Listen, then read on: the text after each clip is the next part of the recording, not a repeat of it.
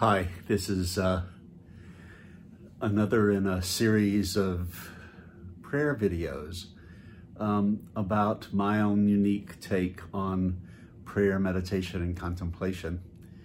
Um, I uh, integrate all of those into one prayer period of about an hour every morning. And um, this focus is about um, our true self and contemplation. Uh, I'm indebted to Thomas Merton. My, um, I often call Thomas Merton my spiritual father. He died in 1968 of an electric fan accident. He was in Bangkok, Thailand.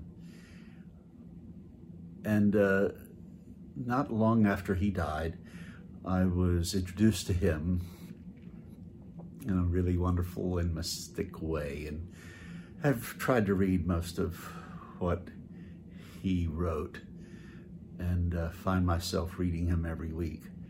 Um, but one of his great gifts was to unpack that in us there is a true self and a false self.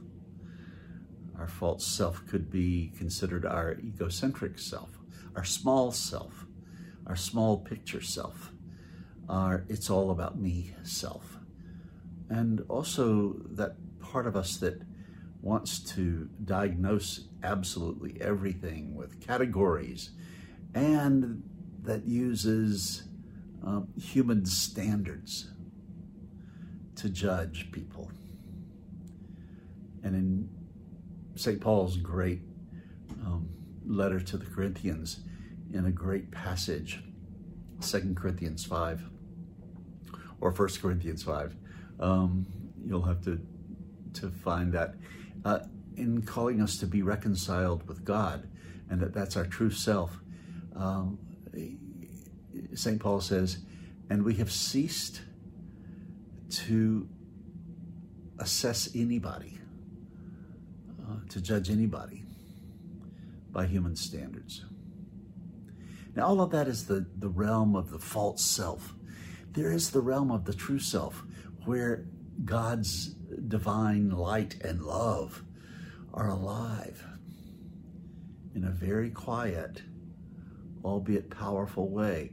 So, in the period of prayer that I enjoy and that I've described in these prayer videos, there's this descent uh, from our chaotic,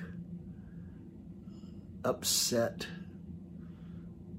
easily offended, hurt, judging self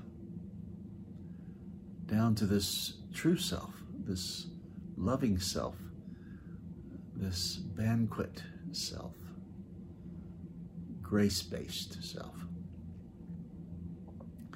So, um, just to recap, the way it works uh, is you know, you close your eyes, you're in a comfortable chair or whatever's comfortable for you. I always carry my uh, prayer blanket and uh, I have it around me and I just begin to descend. I know that I'm on my way when my lips relax. I've realized that I've had my lips pursed, the muscles around my lips, and, and then my face relaxes, and then all it, all at the same time, contemporaneous with one another, uh, with this beautiful synchrony, I begin to pray for people. I'll hear a truck going by, and I'll pray for that truck driver. I'll hear a jackhammer and I'll pray for the operator of the jackhammer. I'll think about someone who's told me that they're hurting and I'll pray for them. I'll think about my adversaries and I start to pray for them. And then um, I've mentioned in other videos the the boats that are passing by on the river. And I'm sitting contemplatively on the riverbanks. And uh, I'll find myself getting on the boat. And then I'll catch myself. I'm all involved in a plan or a scheme or um, things I have to do, um, stress. And I'll say, oh, I'm on a boat. I need to get off the boat, get back to the bank,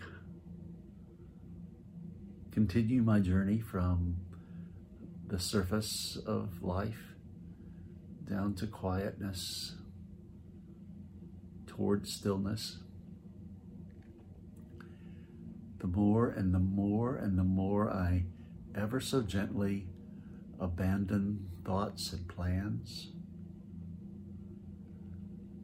A thousand opportunities to simply let go of thinking. Eventually, I come to the sweetest, non conceptual stillness and simply dwell there. It's a special awareness without ideas and thoughts, but very alive.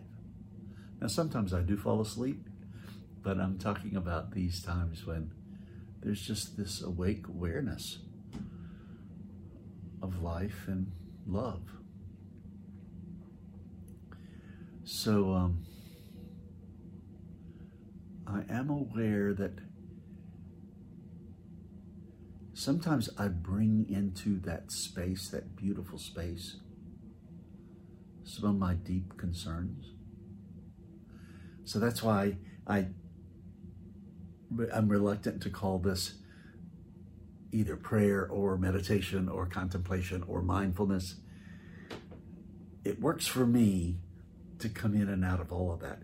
But what's central is that contemplative visitation of my true self.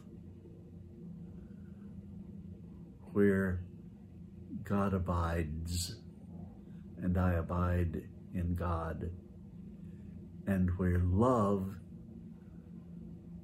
I experience as the organizing center of everything that is,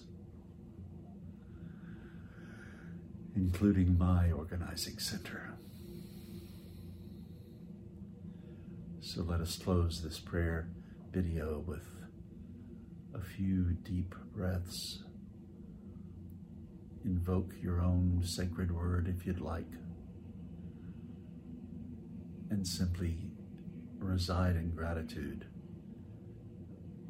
for the reality of our true self, of the Christ within us, of love within us.